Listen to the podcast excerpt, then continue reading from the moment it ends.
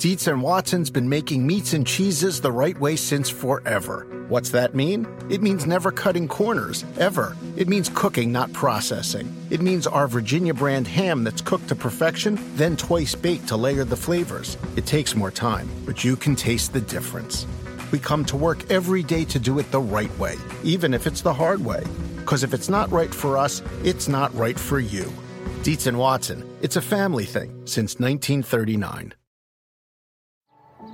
Every day, our world gets a little more connected, but a little further apart.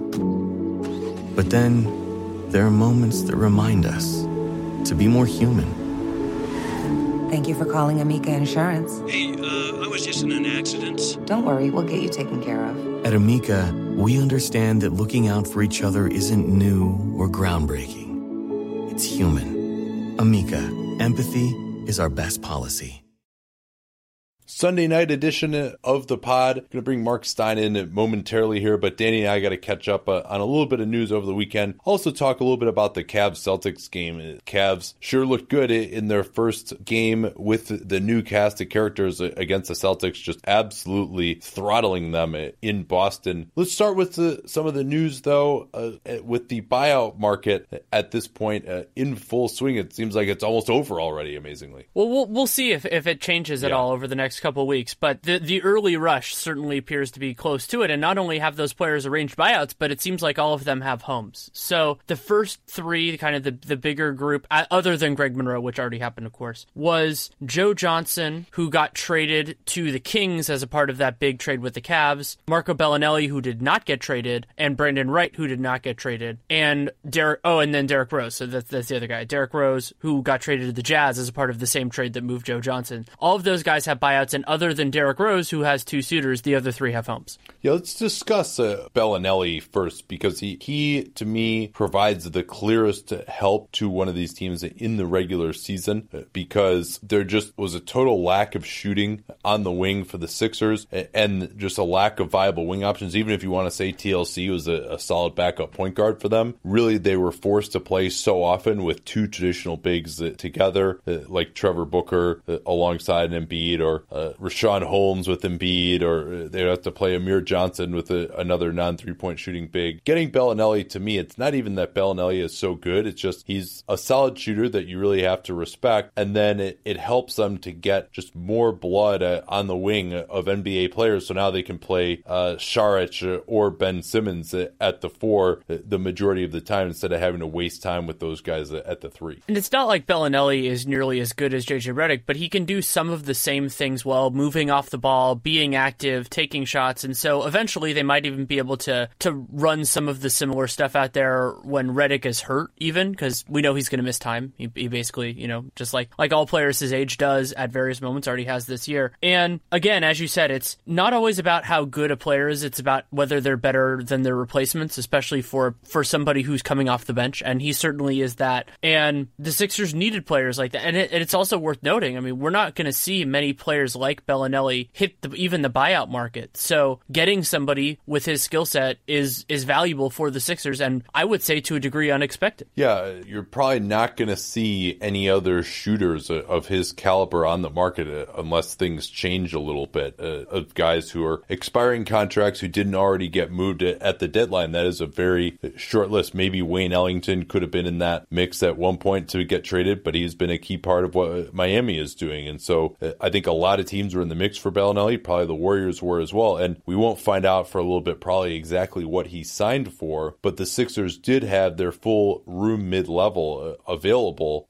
And with that being the case, I think they probably, both in terms of the guarantee of playing time and the amount of money, uh, were able to outbid some other suitors, like, say, Golden State, who, yeah, it's like, oh, you can come here and you can compete with Nick Young for minutes on the wing, and that's, you know, a 10 minute game role, or you can come here and play 20 minutes a game in Philly, and uh, oh by the way, get paid four times the amount. Maybe it's not quite that much, but uh, you know maybe it's two million. Maybe that's a big difference over just the prorated minimum. It absolutely is, and it's also the value of having real space under the luxury tax. The by the move that they did, giving Robert Covington a raise, that's what basically put the the Sixers right at the cap but then they had you know about 20 million in wiggle room between there and the luxury tax so when you have that and you retain your mid-level exception you, you can do some stuff and so I, I, it's good for them to to use that in that way. And we've seen some other teams just say oh our roster is basically set and, and not use it. And the Sixers are gunning for a playoff spot. And, and if the, that becomes more stable which it could then they're going for seeding. And so getting somebody who can help you is is very important. I thought the Brandon Wright one uh, was interesting uh, with the Rockets. And we'll talk more about the specific fit uh, there uh, when we do 15 and 60 uh, a little bit later on in the week.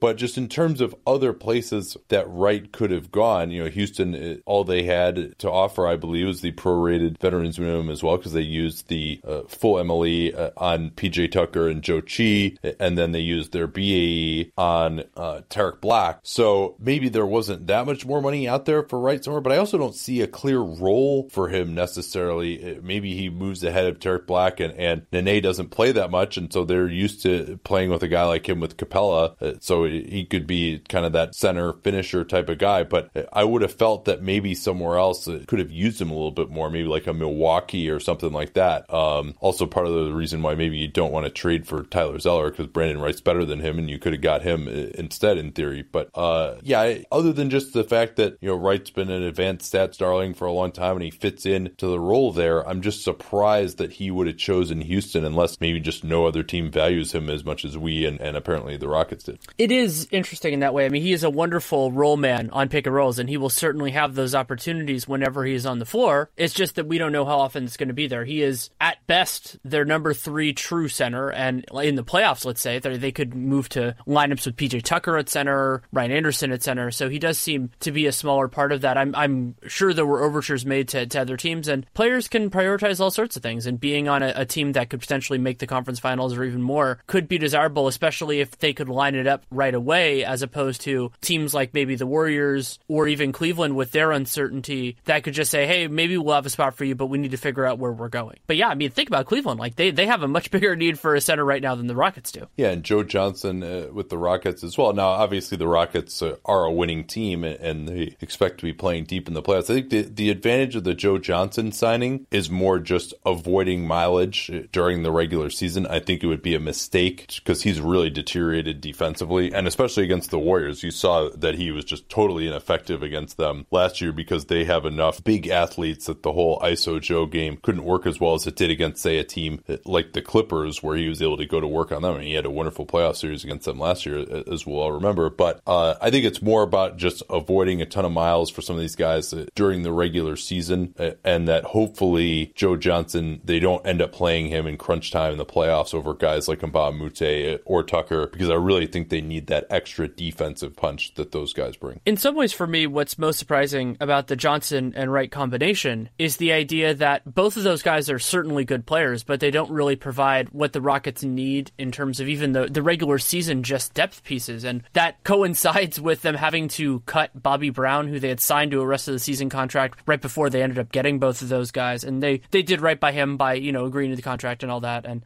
they don't need a backup, uh, I guess you call it a third string point guard, depending on how you see Eric Gordon, at full strength, other than garbage time, and then in case somebody got hurt during the playoffs. And both of those things are entirely possible. So it's a little bit weird to me in that sense. And with Joe Johnson, I think it's a more delicate ecosystem in terms of actually giving him minutes and opportunity. And sure, having more depth helps. And if D'Antoni actually uses it and, and gives the forwards they already have on the rotation fewer minutes, that would be wonderful. I would love to see that from D'Antoni. But if this gets into an issue of, oh, we need to play Joe Johnson even though we have superior options in games that actually count, then that could become an issue. And yes, Joe Johnson can be better than he has been, especially as a shooter this year. But that gets hard sometimes, especially with somebody like Joe Johnson, who is pretty well liked around the league. Yeah, he is. Uh, another guy who is well liked, at least among the fans, is Jeremy Lin. He has already opted into his $12.5 million player option for next season. That always seemed to be fait accompli. I guess he did it now just to uh, avoid the paperwork or, or whatever. You might as well just go ahead uh, and do it. And so he's coming off that ruptured patellar tendon. Uh, even if he'd finished the year healthy, difficult to imagine that he could have beaten that 12.5 million. Uh, maybe he could have done, you know, a mid-level exception type of contract for more guaranteed money, but coming off the patellar tendon, that uh, was not realistic. And I think Lin will be 29 uh, this summer, so uh, he'll be back in Brooklyn. It'll be interesting to see if he can rehab his value. He could have value as an expiring contract for Brooklyn next year. You could see him being the type of guy where they take on bad money that goes a year beyond that, uh, and then flip Lin as a guy maybe you could help a, a playoff team as a backup point guard. If, if, he can, even if he takes a step back due to the, the patellar tendon issue, he could still be a, a quality backup point guard option. Um, probably not much more to add on that, I'm guessing. So why don't we talk about uh, this Cavs uh, game against the Celtics? We did it for the Twitter NBA show, but you know, just uh, spend about five minutes on it here of, of your impressions of this new look Cleveland team. The biggest element of it to me was the effort and execution defensively. I think it was a little bit of both. I mean, the effort was certainly miles better, and they were more active in passing lanes. They were getting back in transition defense, which has been such a huge problem for them this year. And some of that was the new additions playing actively, and another part of it was the starters playing the re- the holdovers playing more actively than they had before, including LeBron James, but also Tristan Thompson. I thought did a very nice job in that first half, protecting the rim, being around, getting defensive rebounds, and they also looked very good de- offensively. But some of that stems from you know making 16 of 30 from three is going to make you look a lot better offensively. But they already had plenty of offensive talent, so I'm going to focus in the early part of this on the defensive end looking better. I didn't think they like were shutdown players, but they were a whole lot better than they'd been earlier in the season. Yeah, that that's what showed out to me because if you just think about watching a Cavs game, how many layups followed by finger pointing, just plays where you're like, this isn't the type of play that an NBA defense should be aligned. Just easy back doors, blow by your man, transition again and again as three guys Uh, are behind the play. And that's what we saw. I mean, they did have that heroic win against the Wolves on Wednesday night, but uh, nonetheless, their defense was horrible uh, in that game. And so we just didn't see that. I mean, there were maybe only three or four plays all game that you could look at where it's like, okay, yeah, that was like inadequate help. All right, this guy clearly blew that assignment. So the effort level was clearly higher. I think just from an emotional standpoint, LeBron had had one of the worst months of his career, really, since he became a, a superstar. Uh, was not trying at all on defense. We didn't see that from him. Yes, that defense was one part, and then just getting quality shooters on the floor at, at nearly all positions other than center around LeBron uh, was uh, really the other part for me. I thought Hood uh, looked pretty solid, and it's going to give Ty Lue a, a, lot of options here for who to close games with. I'm not sure who's going to be in this closing lineup, but he can go with whoever is hot, which you know can be good, can be bad, but he'll have a lot of options now. And LeBron uh, is going to be the one to have to create nearly everything, but uh, you know he's the second best player wherever you can probably do. I also thought this was a nice overall effort performance from Cedi Osman, other than the excellent defense by the back side of the rim on one steal and drive. he, he, he, you know, he was just, yeah. he was out there and he had a couple plays where he was. Yeah. The, the wide open floor was playing some great uh, defense on him too as he tried to dribble up uh, on that breakaway and almost true. lost it a couple of times. And, and he ended up on Kyrie fairly frequently, which was surprising to me. He wasn't great. I mean, Kyrie Irving can roast a lot of different guys, but the activity level was there. And you talked about the idea of options. I think that he had gotten marginalized based on the way that Cleveland's rotations were going. And so the turnover gives him another opportunity to, to, get a spot. And they can play the hot hand with this a little bit. You know, they have a lot, they have multiple players at basically every position now. So other than LeBron, and that will, of course, change when Kevin Love gets back. But the other part of this game that I think we have to talk about is this should be very concerning for the Boston Celtics. The Celtics have the league's best defense statistically this season, but teams with superlative individuals like LeBron James will always be able to have a point against switch heavy defenses that aren't uniformly good. And they were attacking Kyrie Irving a lot, former teammate that know him very well. But Aron Baynes, when he was out there, there were a lot of different guys. And yes, they were missing Marcus Smart, but Greg Monroe,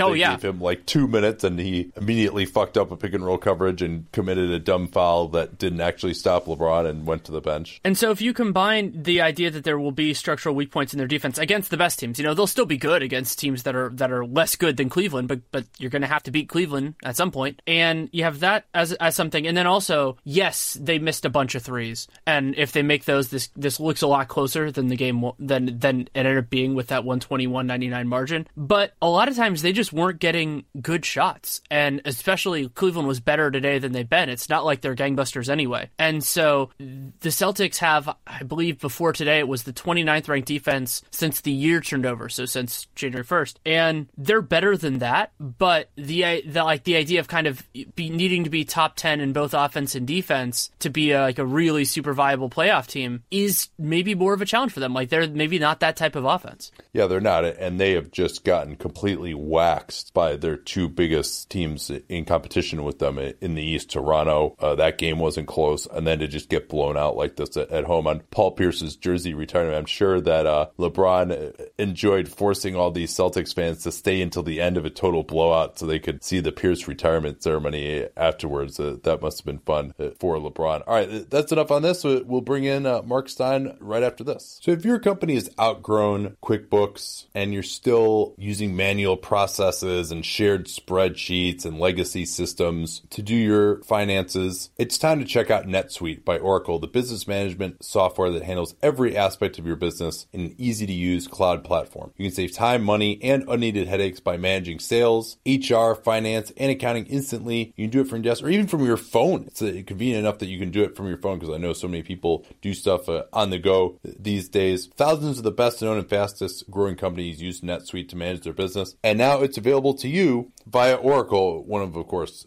the leading names in software. And if you have a, a growing business, NetSuite is offering this free guide called Crushing the Five Barriers to Growth. You'll learn how to acquire new customers, increase profits, and finally get real visibility into your cash flow. The way you can get this guide, Crushing the Five Barriers to Growth, is at NetSuite. Suite is in like Suite 310. NetSuite.com slash capspace is that URL. Easy to remember that slash capspace URL. Go to netsuite.com slash capspace to download their free Crushing the Five Barriers to Growth guide today. Once again, that's netsuite.com slash capspace. All right, so the trade deadline is in the rearview mirror. Uh, I promised you guys that Mark Stein, but his real job intervened for a couple of days. He is here now, though, and we got lots of stuff uh, to discuss uh, after the trade deadline. Are you caught up on sleep at all, Mark? Yeah, it was good. I mean, I you know I don't. Uh, I'm not one of those guys who's going to say it's awful, it's so bad. I mean, man, we are so lucky that people are so into this. It's why you have this podcast. I'm guessing because people cannot get enough. So I am never, ever, ever going to complain about. Oh man, the trade deadline just wiped me out. Well, you know this isn't. You've had a real job. You know this isn't a real job. yeah, I, in fact, I've had a real job and this job at, at, the same time for a while. That that was not too fun, but thankfully, uh, our listeners support us enough that we can uh, make this a. they want more. They want more. They're mad the trade deadline's over. They're mad the trade deadline is two weeks early.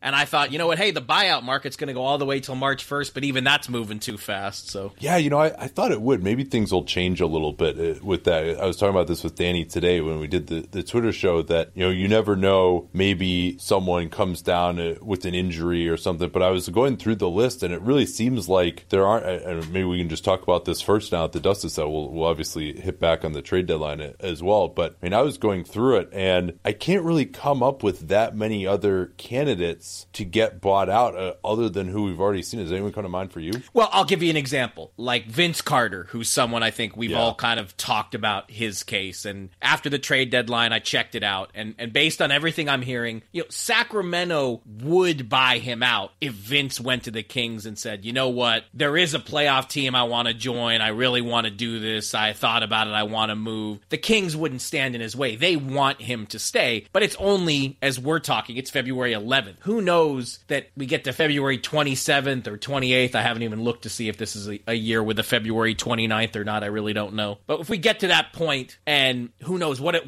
you know, what if the Raptors all of a sudden say, you know, we would love to get Vince for the stretch run? I'm sure Vince would say, you know what, guys, uh, let me go and and so the fact that it the fact that guys don't have to be released until March 1st means we'll have this initial wave of buyout guys and waiver claims that all goes quick, but it does leave open the possibility that something happens in late February and a guy pushes for a buyout that we don't see right now. You know, Nerlens Noel, that's another name that, you know, I've been told unequivocally he won't be bought out. He's finishing the season in Dallas. They even want to try to get him back on the court after the All-Star break, but again, let's let's let the month play out. When there's a when there's a deadline, deadlines in the NBA are always when the action hits. Yeah, what's the story with Nerlens? I know that's been the spin lately. Hey, we're going to give him a, another shot after this thumb injury, which there are rumblings that that was uh, somewhat elective surgery. I mean, I, I always hate to repeat those rumors because you don't know what a guy's going through in his body necessarily. We've probably seen more times where a guy had something misdiagnosed and then later had to get surgery, like you think of like that Luol Deng situation years ago with the Bulls, for example. So I never want to be like, oh, this guy's like wussing out and getting the surgery that he doesn't really need. But that was that was some of the spin that was coming out of there, and now he's really uh, out of the rotation. Maybe they feel like they're gonna uh, bring him back. Maybe they just feel like as bad as he played, he could just help their tanking efforts. Who knows what the what the deal is? What's your feel for that? Well, look, he had veto power over any trade, so it's not like they could just send him on his way. They would have needed his cooperation, and and the sense I got was that they never really got very far down the line on anything too serious with Noel. And and again, you know, I suppose people will see it as spin or whatever, but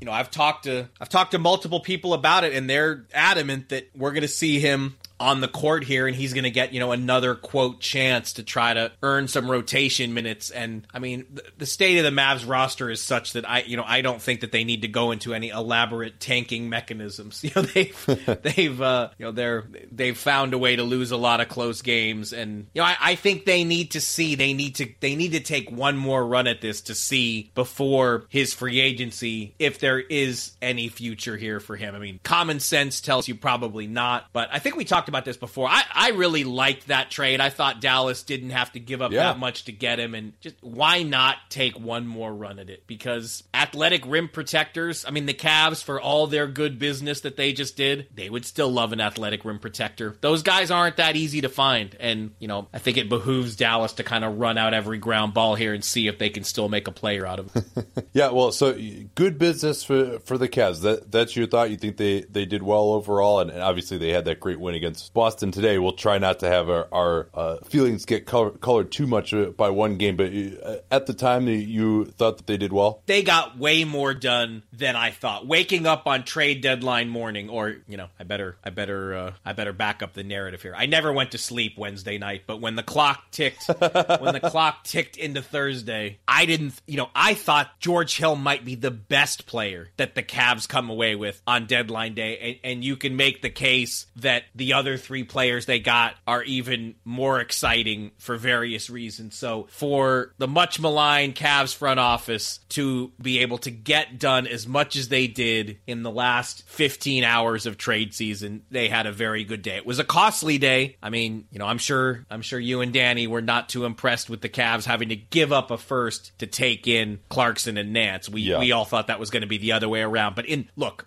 the Kyrie Irving trade was a mistake, but teams don't always admit their mistakes. It takes some stomach to sit up there and say, we screwed up and we're going to try to fix this mistake as quickly as we can. And that's what they did. I mean they you know it was costly. They will they will rue having to give up a first to bring in clarkson and nance. But to get clarkson and nance and hill and rodney hood and yeah it was only one game but lebron's demeanor in boston was such that you got a yeah. very quick illustration of why they had to make the trade. I mean this team was miserable. They couldn't stand each other. And there was no way they could continue the way they were. So all things considered i think you know think it was a good day for the Cavs and a good day for the Lakers. Yeah, it's interesting. So uh, this has been a, a, matter of some controversy. Uh, I uh, always maintain there's no way the Lakers are going to get off of Jordan Clarkson without having uh, to give up an asset. And you can say whether Larry Nance uh, was worth the first on his own, and they did get off of Clarkson without having to give up the, the asset. Uh, but was there anything out there? I mean, because the Lakers had always expressed, you know, at least through leaks, that they're like, oh, we'll be able to get off of Clarkson, no problem. Was there anything else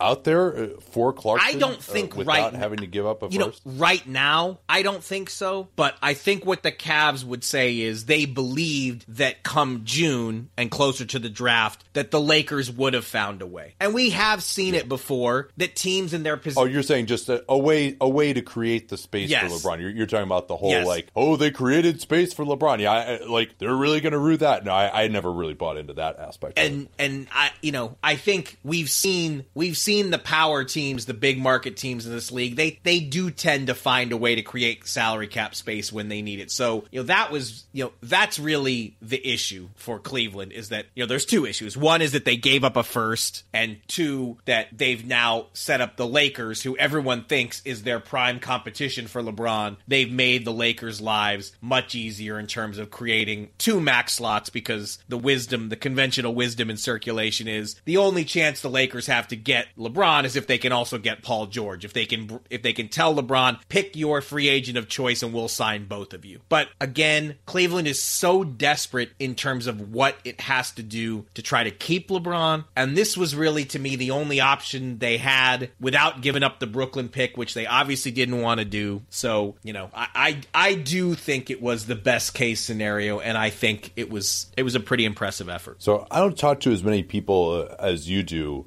but some of the talk was, well, Dan Gilbert, he's running everything. He loves Isaiah Thomas. They like text each other. Gilbert has this Napoleon complex, and so he's he wants to re-sign Isaiah. But then, of course, they ended up moving him, I think that was the right decision. Uh, and was all that talk uh, overblown, or did they just manage to convince Dan Gilbert that, hey, you know what, this needs to happen, and oh, by the way, here's another seven million dollars to add to your luxury tax bill? I I had the same thought as you. I believe it was uh, our friend Ken Berger who reported that Dan Gilbert was very fond of Isaiah Thomas. I haven't personally heard that, but when Ken reported it, I just like you kind of suggested there thought, wow, maybe that means that that Isaiah Thomas will stay and he won't be traded because in the last week leading up to the deadline, there was a lot of talk. Like I remember talking to to someone who I I consider to be a very a very strong reader of the situation in Cleveland, and that person told me Love will not be traded no matter what, but Isaiah Thomas is in play. And I didn't report it because I bought into the notion that wow, Dan Gilbert loves this guy. I'm not so sure he's ready to trade Isaiah Thomas, but that obviously, you know, however it changed, they the Cavs did convince Dan Gilbert, and I think rightly so. It just it just wasn't going to work. Even Isaiah Thomas's agent Aaron Goodwin told Sam Amick that. I mean, it Yeah. it did, you know they they they tried it, it didn't work. It wasn't going to get better. It could only get worse. And so again, when when it, you know when a team admits a mistake, you don't throw a championship parade for them, but I think you do applaud them and say they admitted their mistake and tried as decisively as they could to fix it. Yeah, it's interesting that you reference it as a mistake. I I agree, it obviously wasn't working, and and the situation had to be remedied. But there's been a lot of criticism of the Cavs now for making that trade. I was one who thought that, given a very difficult circumstance with a guy with two years left on his contract, who can not quite pick his destination, but basically teams that where he doesn't want to be aren't going to give up that much for him because he can leave it in two years. You know, a Phoenix or or something like that. Uh, the teams kind of at the lower rung who generally have the assets,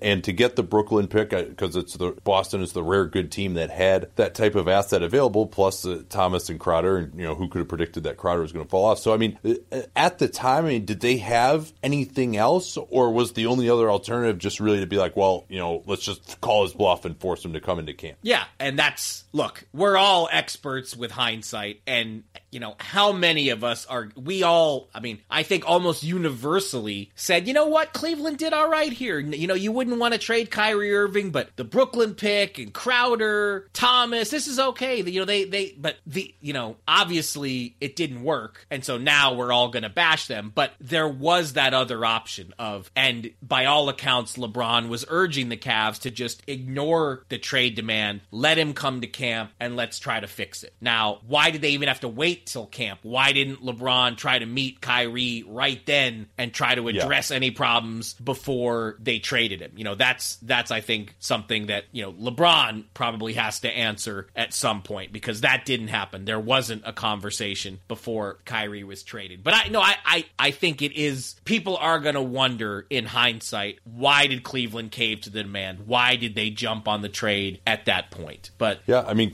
maybe your thought is, I mean, I, I forget who it was who reported this that Kyrie threatened to basically have like a, a, knee surgery and, and end up sitting out the season if he was stuck in Cleveland. And then again, maybe you could have called that bluff. But if he does that, then you're basically stuck with nothing for this year, which is the last year of LeBron, and you're trying to convince him to stay. So, I mean, I certainly understand why it was that they did that. Did you get the impression for Cleveland that Larry Nance in particular was someone that they really coveted? You would imagine so, given uh, the dynamics of that trade with the Lakers. Yeah, you know, when Koby Altman finally got on the phone with the media Thursday night, late Thursday night, and it, it you know, I guess the trade calls really took forever because they had three of them to knock out. You know, he he was glowing in his not only in his descriptions and discussions of Nance, but you know, he he talked about live bodies and just watching that team. They were you know, besides LeBron, just completely devoid of the live bodies that you really want in today's uber athletic NBA. And I mean, let's face it, Nance. I mean, it's a great story that he's going to Cleveland where his father was a star, but but beyond that, I mean, he's a very athletic dude who you would think is going to flourish next to LeBron James. So I yeah, I I think he should be very he he, he should have been very attractive to Cleveland. There was a sequence today, uh, I think it was late in the third quarter, where they ran the same play uh, three times in a row, where they brought LeBron up to the elbow, uh, did a DHO from Nance, then he rolled to the basket, and they got two wide open threes because the guy on the backside was terrified that Larry Nance was going to crush a lob on, on their head, and then Aron Baynes stayed back on Nance another time, and LeBron was able to hit an easy floater. So you saw the the gravity that he has rolling to the rim really caused some problems just in their first game uh, with the Celtics. Let's turn to the Clippers here, which were uh, did not end up doing anything other than uh, the Lou Will extension. Uh, but DeAndre Jordan, there was talk that the Cavs maybe had a deal for him.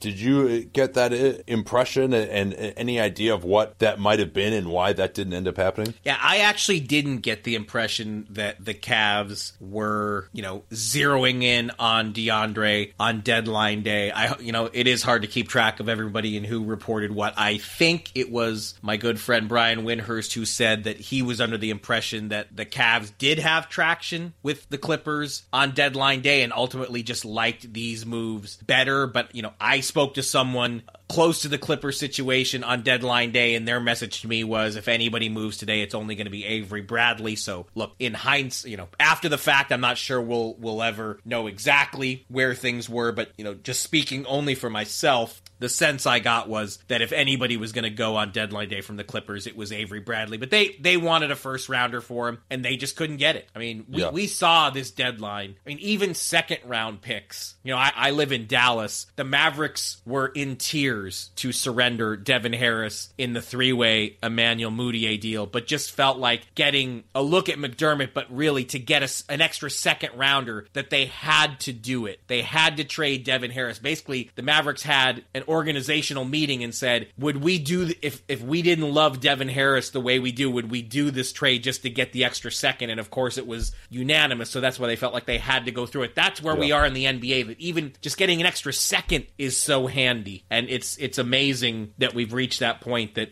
someone like Avery Bradley can't generate a first round pick. Yeah, maybe it's because he didn't play well. Uh, maybe it's because he has what I would consider to be, especially in this limited 2018 market, exorbitant salary demands. You've heard 20 million per year, high teens uh, tossed around, which certainly he could have gleaned in 2016, but that, of course, uh, as we know, is no longer that market. But yeah, I mean, uh, and so if there were seconds, I understand why the Clippers wouldn't move him because you know he can help you this year. They can have a good defensive team this year, and then maybe they re-sign him if his market dries up. Maybe not, but you know, why not? I would rather just make the playoffs this year than just have an extra second, which is probably what he was teams were offering. Especially when you talk about seconds, like seconds as much as first are not all created equal, right? I mean, if you're talking about a second rounder or two from a team like Boston, you know, that's the 55 overall pick. That's the same thing as the top 55 protected pick that people say like doesn't even exist, basically. So it's really, uh, I understand why teams that didn't necessarily want to do that uh, for a guy like Bradley, who you know he's helping you this year if you're a team that's in pseudo contention at least for the playoffs, like the Clippers are. Well, the fact that San Antonio was interested in him, interested in him.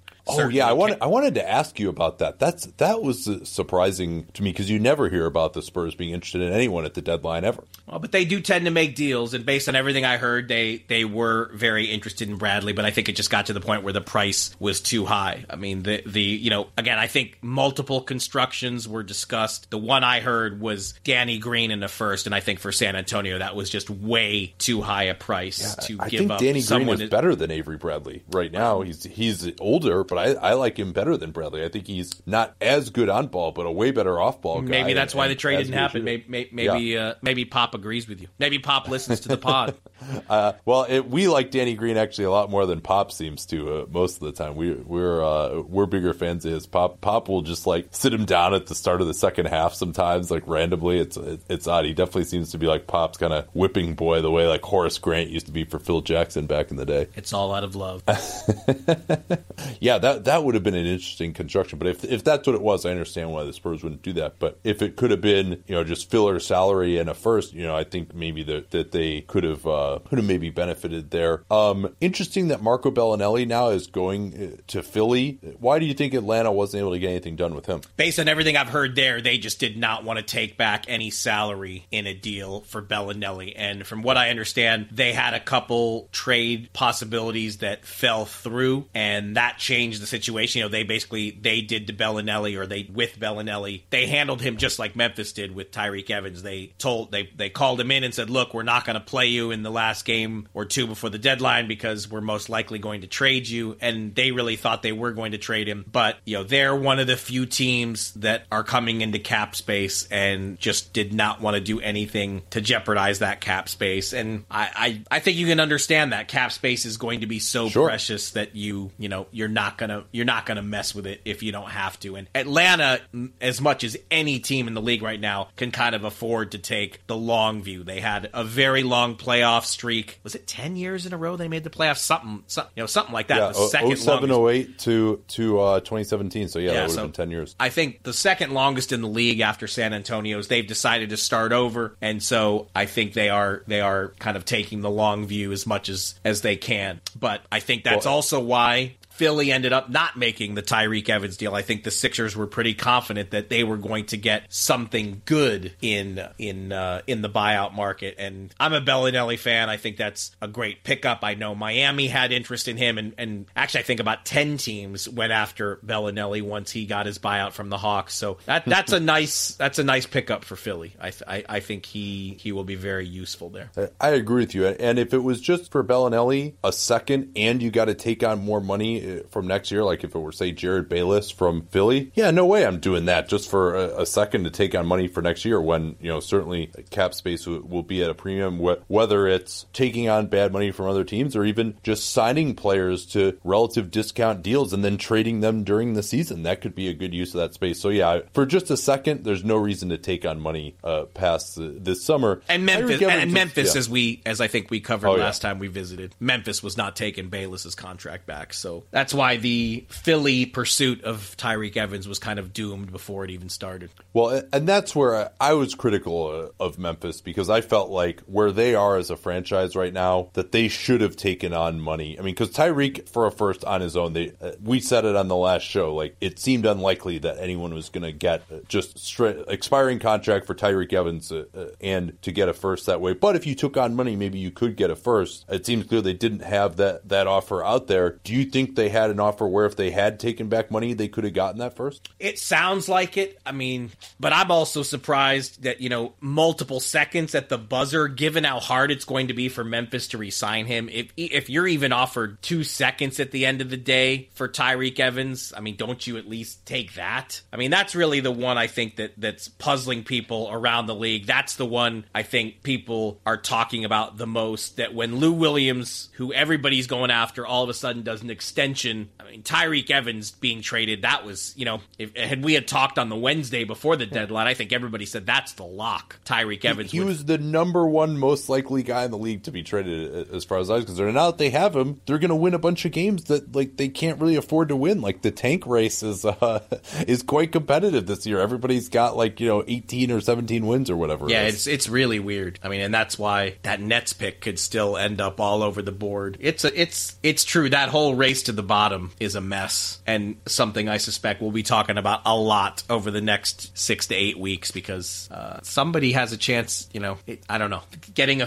this, I don't know how. I don't th- know. This could be an epic one. I mean, like especially because it's the last year of the old lottery rules. Like we may this could be like a tank race that we'll be talking about in the same breath as like you know the Mark Madsen like taking three pointers in overtime from like ten years ago, and the, when the Wolves are trying to keep that pick. Well, it'll be another thing then that helps people get over their sadness that the trade deadline's in the rearview mirror. All right, let, us do a quick read here, and then we'll bring it back for about uh, ten more minutes uh, right after this. Before we get back to the show, this from the mattress that I sleep on, Helix Sleep. Almost three years ago now, my fiance and I tried another mattress delivery company that they claim is one size fits all. That never really made much sense to me, but hey, you know, we could try it. And we did, and it wasn't one size fits all. It didn't fit her, a 120 pound woman, and didn't fit me, a 220 pound man. We both had some back pain, so we ended up moving on from that one. And then she found Helix Sleep. And that was much more up my alley because you can actually get a mattress that is customized to you. You fill out their two to three minute sleep quiz at helixsleep.com slash capspace is the URL. Easy to remember, we talk about capspace all the time around the program. And they'll build you a custom mattress based on how hot or cold you like to sleep, the level of firmness that you need, your height, your weight. If you're a couple that has different preferences, they can even split each side uh, of the mattress to your own personal specifications. And a week later, it arrives at your door with free shipping. And you get to try it for 100 nights. So there's really nothing in terms of risk that should dissuade you from buying these. They start at about six, seven hundred bucks and go up to a little over a thousand for the California King that we have. We actually have two of them now. One is in our, our guest bedroom. So once again, the way to get started with Helix Sleep, helixsleep.com slash capspace. Best mattress that I've ever slept on. I really think you'll try it and you can try it. Uh, uh I really think you'll love it and you can try it risk free for a uh, hundred nights. helixsleep.com slash capspace is that URL.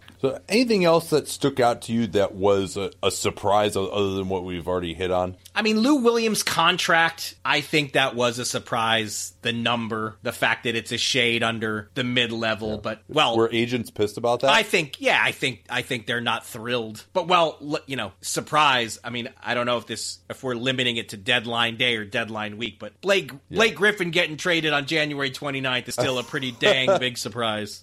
Yeah, yeah, no, I mean that's uh, we we talked about that one already, but yeah, that that would probably be the number one as as we talked about. Actually, this was uh, a funny one. After we had that conversation, a, a Reddit user suggested because you you brought up that idea of like the contract itself is the no trade clause, and so a, a Reddit user suggested the term Noah trade clause as to uh, encapsulate that concept, yeah. which I thought was uh, was kind of yeah, amusing. Let, us confidently uh, state right now there will Joakim Noah will not be traded. That a trade will not be the way he leaves the Knicks. I actually I was talking about this. Uh, I can't remember with who. I actually would just hold on to. It. I mean, once he gets to only having one year left, like maybe as an expiring, I mean, he wouldn't have value necessarily, but like if you're capped out and you want to just bring back in some talent, and a team wants to get off of money, it maybe it, it's you know it would be possible. But yeah, I, I don't think until you know they would have to. Yeah, so he's two years in, so he, they would have to keep him for a whole another season and change to get to that point, right? I mean, and that's it's rough having a dead roster spot, uh, but you know they're not probably not going to be competitive. I wonder what's the, the longest the thing. I mean, Larry Coon should have this on a site somewhere. You guys should have it on your site somewhere. What is the we need? We need a comprehensive list of every stay at home until you're until we trade you. You know, the Allen Iverson deal when you know he's kind of yeah probably the most famous one when Philly sent him home until they traded him to Denver. We need some somewhere. Maybe someone on Reddit already has this list and can just furnish. I, I think furnish us with it. I think Noah is going to set the record. Probably. I mean, if he if he's going to stay home the rest of this year, that would probably be the longest one uh, that I can. And that's probably the Knicks' strategy to try to make him snap because you know he he needs to play if he wants to. You know he he can't sit out the rest of this year and next season just so the Knicks can keep him as a trade chip. I mean, this is a guy who needs to play if you know he's getting in his twilight years if he's not already there. So I mean, he you know he he does not yeah. need an extended vacation. This might have been like too uh, low to be on your radar, but I thought the Dante Cunningham trade was really odd. This is a guy that New Orleans kind of wanted that they created space for to sign with the Quincy Pondexter trade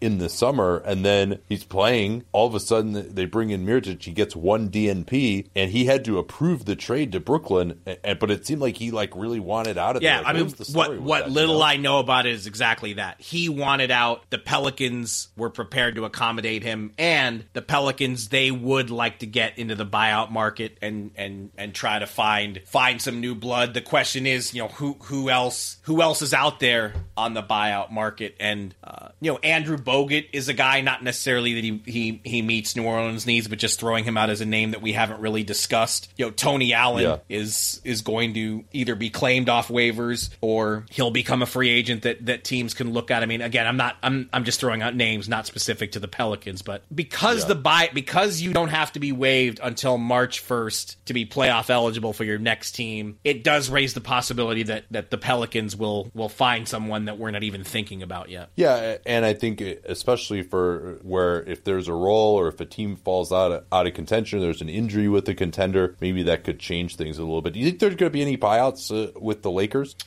Who who would be the? I mean, I'm trying to think who. Uh... So I like KCP is an expiring contract. Maybe just if he wanted to go somewhere else, they'd just do it a favor for Rich Paul or Brook Lopez. I know he's kind of indicated he wasn't interested in doing. Yeah, that's. That. I mean, uh, Channing Frye, who just got sent there. You know, Channing Frye being so tight with Luke Walton just makes me think he spends the rest of the year there. But but you know what's you know what's also yeah. true here. Someone like Channing Frye just got there. Maybe he hasn't even really had time to think about it or have a meaty conversation yeah. with the Lakers. But yeah, I mean, I hadn't even really thought of KCP as a as a potential buyout guy. But again, that is the beauty of the fact that there's still two plus weeks for for teams to think about it. Maybe right now you're happy, and maybe two weeks from now you're not. So I do tend to think that there will be there will be a, a, a buyout surprise or three between now and March 1st. Just just again because things change fast. I mean, look at what the Wizards are going through now. They're suddenly scrambling for point guards. Just Oof. stuff happens that you you know that you don't anticipate. Yeah, you, have been at the forefront of reporting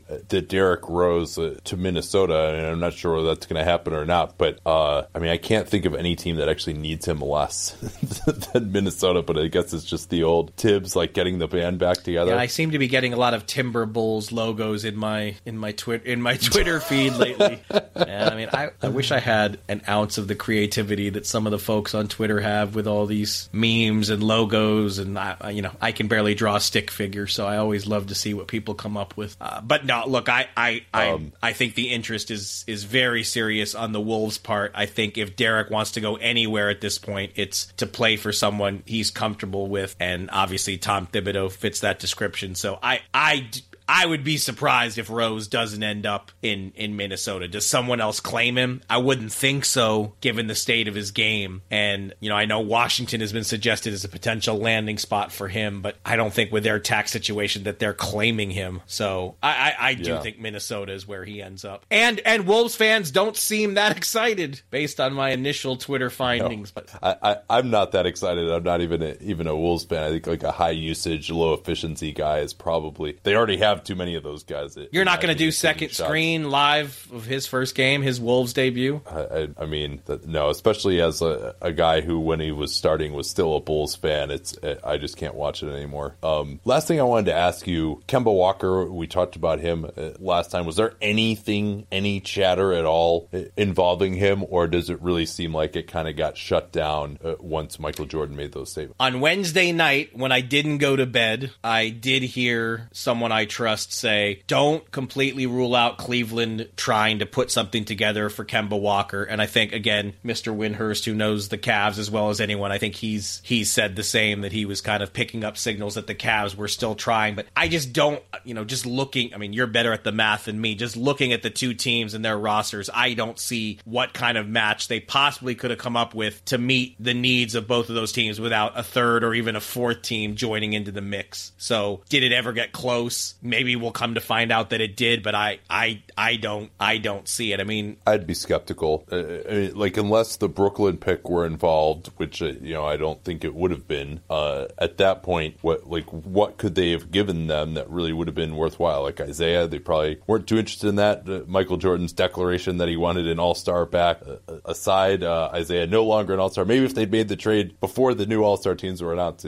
they, they would have been able to do it. But yeah, and then just to get off Charlotte off of money, I mean Cleveland has to send back equally bad money basically to, to Charlotte. So yeah, I wouldn't have seen what would have made it worthwhile uh, for them in that type of a deal. Yeah, it's interesting. I mean, I you know apparently Kemba Walker just reacted so badly to the rumors that he was even available is kind of what prompted Jordan to come out so strongly and, and, and shoot it down. But you know, I, I think we're on the same page on this one. I think it's something that they might come to regret that they didn't try to trade him elsewhere if they could have sent bad, you know, sent some bad money away along with Kemba Walker. Because they, they, I mean, the reality is they need a reset there. I don't, I don't know what they're going to do now. I mean, okay, you kept yeah. Kemba Walker and he's going to the All Star game and uh, he'll represent the Charlotte Hornets on February 18th in Los Angeles. And then what? It's, uh, you know, starting February 19th, the, the, the road ahead for them doesn't look all that appealing. No, it doesn't. And you might say even like someone like Derrick Rose could help them just because their backup point guard situation has been so miserable uh, this year. But, uh, you know, th- there seems so far out of it at this point that maybe it's just, you know, play the draft pick game uh, again this year. And, you know, sometimes you can say, oh, hey, they should have traded that guy, right? Like uh, that was something that was said with the Hawks, with both Al Horford uh, and Paul Millsap, and especially in Horford's case. Millsap, I, I don't think is as much because I think they could have gotten something for him, and they weren't any good that year anyway. But they had, a, you know, a 40 win, 48 win team and the number two defense the year that they lost Al Horford uh, in free agency. And so if you're just like, all right, we'll get one first round pick for an Al Horford or one first round pick for a Kemba Walker, I understand if you wouldn't do that. But uh, if there was a way for them to get off of some money or just hit the reset button and, and get at least some kind of a decent asset back, I, I agree with you. I think they should have explored that because, and you're just, there's this idea, right, of like, oh, we can't rebuild in this market. But would you rather rebuild in this market with the assets you get from a Kemba trade, or would you rather wait two years, be mediocre anyway, and then rebuild and have it be an even worse rebuild? I mean, it's not like they don't, it, there's no choice to be made here. They're not even in the playoffs now anyway. Yeah, I, I really, I don't know what they're going to do. I, I mean, it, it is, it is a long, it's a long, unappealing haul that faces the Charlotte Hornets right now because, I mean, are they going to sign Kemba Walker at some huge number to keep him and just stay on the path that yeah. they've been on? I mean, it, you would have to think no. Mess. It's a mess. Yeah, I mean, because because he's only going to get worse from here on out, and so are all these other guys that they signed at these long contracts. A mess. So, I mean, maybe at least at least trade Batum or trade Marvin Williams, and yeah, all right, if you have to take back, I, and I guess you know, that's the one with, with you know, if yeah. if there was a way, could the cat if they could have if the Cavs, let's just say there was a way the Cavs could have gotten Batum and Kemba Walker. You know, let's just let's just pretend that there was some third team that was yeah. going to make it all happen. Would you rather have Batum and Kemba compared to what the Cavs ended up getting in real life? And I'm not. I think. I think I like I think I like better what they did. Well, especially if you consider the possibility of LeBron leaving, then yeah, I mean that Batum contract at you know twenty seven million three and a half years from now, that's uh, that that's an ugly one to. I have an irrational, I have an irrational crush on Nance. I think that's why I just I, I really I yeah. really like him, and I'm I'm romantic, so I love the fact that he's back in Cleveland, and you know I'm, pro- yeah. I'm probably I'm probably putting it you know make kind of expecting more out of him than I should, but I don't know. I just I really like the look of him at LeBron's side. Yeah, well, for one day, uh, that certainly was correct. All right right. Well, thanks so much uh, for coming on, Mark. Uh, a, a, fun trade deadline as always, and we're lucky to have you uh, here to break it all down. All right, my man. Be good. At Bet365, we don't do ordinary. We believe that every sport should be epic. Every goal, every game, every point, every play. From the moments that are legendary to the ones that fly under the radar. Whether it's a game-winning goal in the final seconds of overtime or a shot on the goal in the first period. Whatever the sport, whatever the moment. It's never ordinary at Bet365. 21 plus only. Must be present in Virginia. If you or someone you know has a gambling problem and wants help, call 1 800 Gambler. Terms and conditions apply.